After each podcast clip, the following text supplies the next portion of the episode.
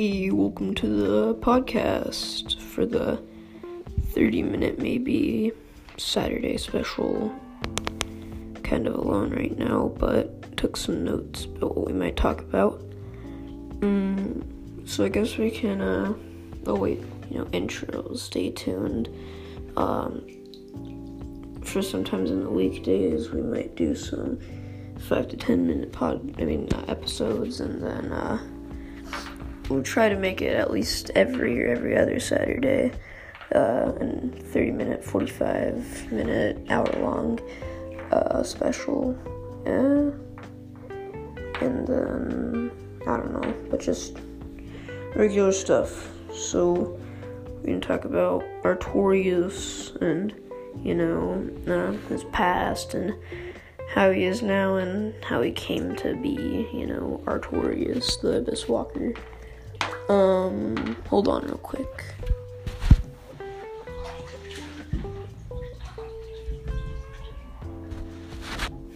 Okay, well, who is Artorias, first of all? Um, he's uh, one of the Four Knights of Gwyn. He, oh yeah, today we'll be talking about the Four Knights of Gwyn, Ornstein, Gough, Ciaran, or Kyran, whatever you want to say, and Artorias. Um, anyway, so Artorias was one of the Four Knights of Gwyn, originally a Silver Knight, uh, in Anor Londo, just like all the other guys, except he stood out for wearing this blue cape. And from some comic, uh, he um, fell into the uh, painted world of Ariamis. Now, this is just a theory or something, where he fell into a snowy place with a bunch of wolves, and uh, he duked it out with him because he was looking for the ancient sword or something like that, which is the sword you see him use in the boss fight.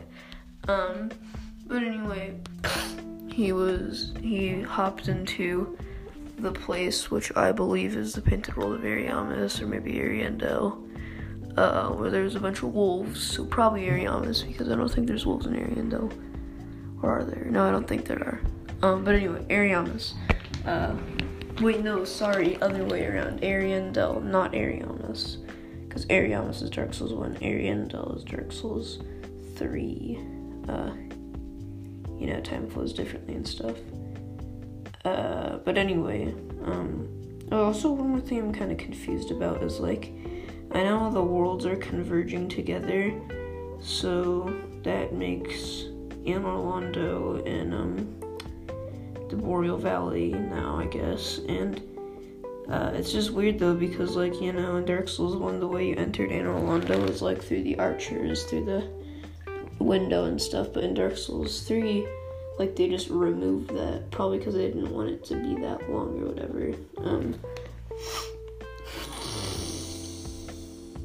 no man i'm tired. I'm sorry.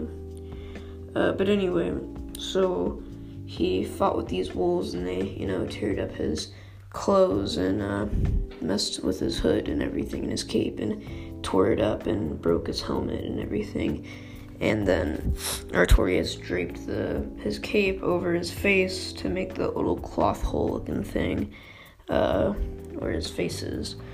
Um, and uh, well, after that happened, he kind of became Artorias, and uh, um, man, I'm sorry, you guys, I'm really bad at this. But anyway, he became Artorias, the Abyss Walker he didn't become the Abyss Walker yet. But anyway, then Gwyn, because he returned and he got the sixth sword, and he went back to Anor Londo, and Gwyn ordered him to uh, plunge into the Abyss and try to kill Manus, the father of the Abyss, also theorized to be the furtive pygmy. Um, anyway, after he did that, he um, uh, took a deep plunge into the Abyss, and he. Uh, fought with Manus, and you can in the DLC, of course, you know, spoiler alerts. So click away if you know don't want to get spoiled. Um, anyway, but the game's like a, you know, eight years old or something. He took a plunge into the abyss, and in the DLC, the Chosen Undead fight Artorias. Um, and so um, fights Artorias, you know, you win, and you go into the Oolacile Township, um, which is filled with these like abyss monsters and stuff. It's pretty weird. Um, but anyway, so after you do that, you know, then you run into uh, Manus and you fight him, and it's uh, it's pretty it's pretty cool. It's pretty hard boss actually. Um, but uh, anyway, you fight Manus and you can actually get the Grey Wolf Sif, who I guess is actually a female or girl dog, which I didn't know.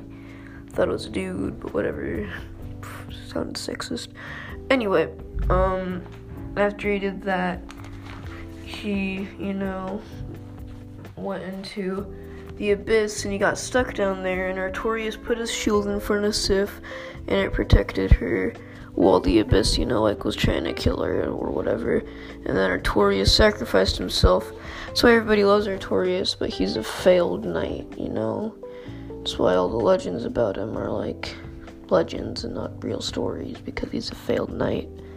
It's kind of sad, but um anyway, then we can talk about Ornstein.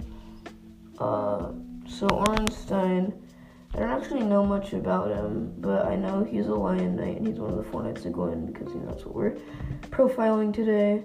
Um, anyway, one of the four Knights of Gwyn, and he, um,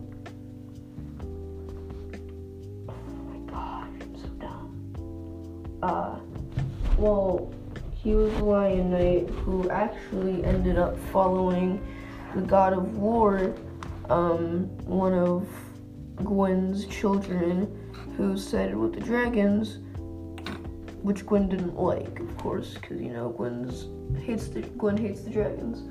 Anyway, he sided with the dragons and um, departed from his family, got outcasted, and all the statues and altars of him were destroyed and stuff, and all that beeswax.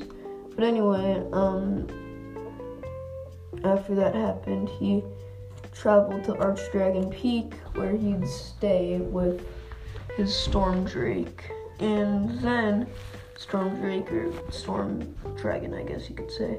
And then after that, um, Ornstein shortly followed after heading to Archdragon Peak to go find um, the Ferosa God of War. Um, and after he found him, I think he actually died or something because he found his armor after the boss fight. And anyway, Ornstein has like, you know, the dragon armor. I mean, the, not dragon, uh, lion armor. And then he has the famed sword cross spear thingy. That's all nice and cool and beans. And then after that, um, he, uh, he was assigned to protect, or before that actually, he was assigned to protecting the illusion of Princess Guinevere uh, with the executioner and Cannibal Smough.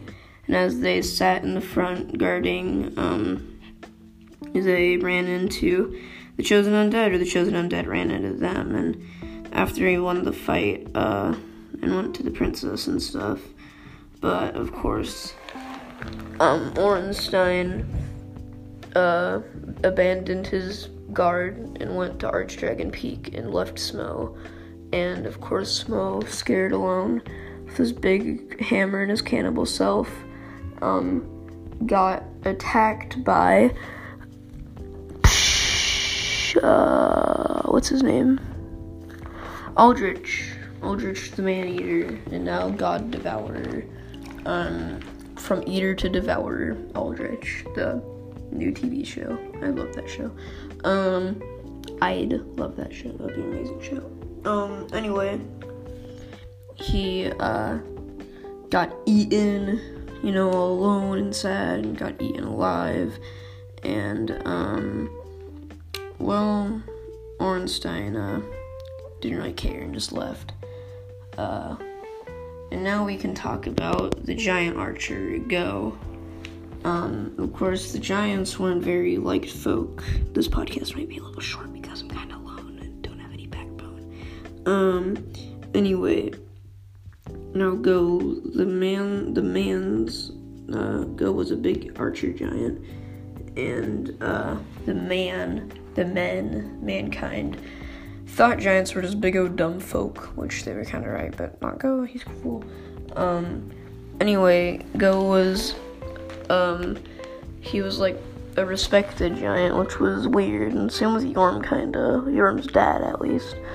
Um, but we already talked about Yhorm, I believe, in one of the podcasts earlier. But anyway, um, so Gough was an amazing dragon archer and slayed a bunch of dragons with his big boy bow carved out of like an arch tree or something. I don't know. But anyway, one day he was napping, and since he was so dumb, I guess, not really dumb, but humans thought he was dumb, so they filled his helmet, like covered the eyes of his helmet with tree resin, which is like gooey, sticky stuff, you know? And so they made Gough believe he was blind, and Gough was mortified about that because, like, how's an archer supposed to shoot without being able to see? But still, even after that, Gough just didn't ever think about um uh taking off his helmet. Uh, and so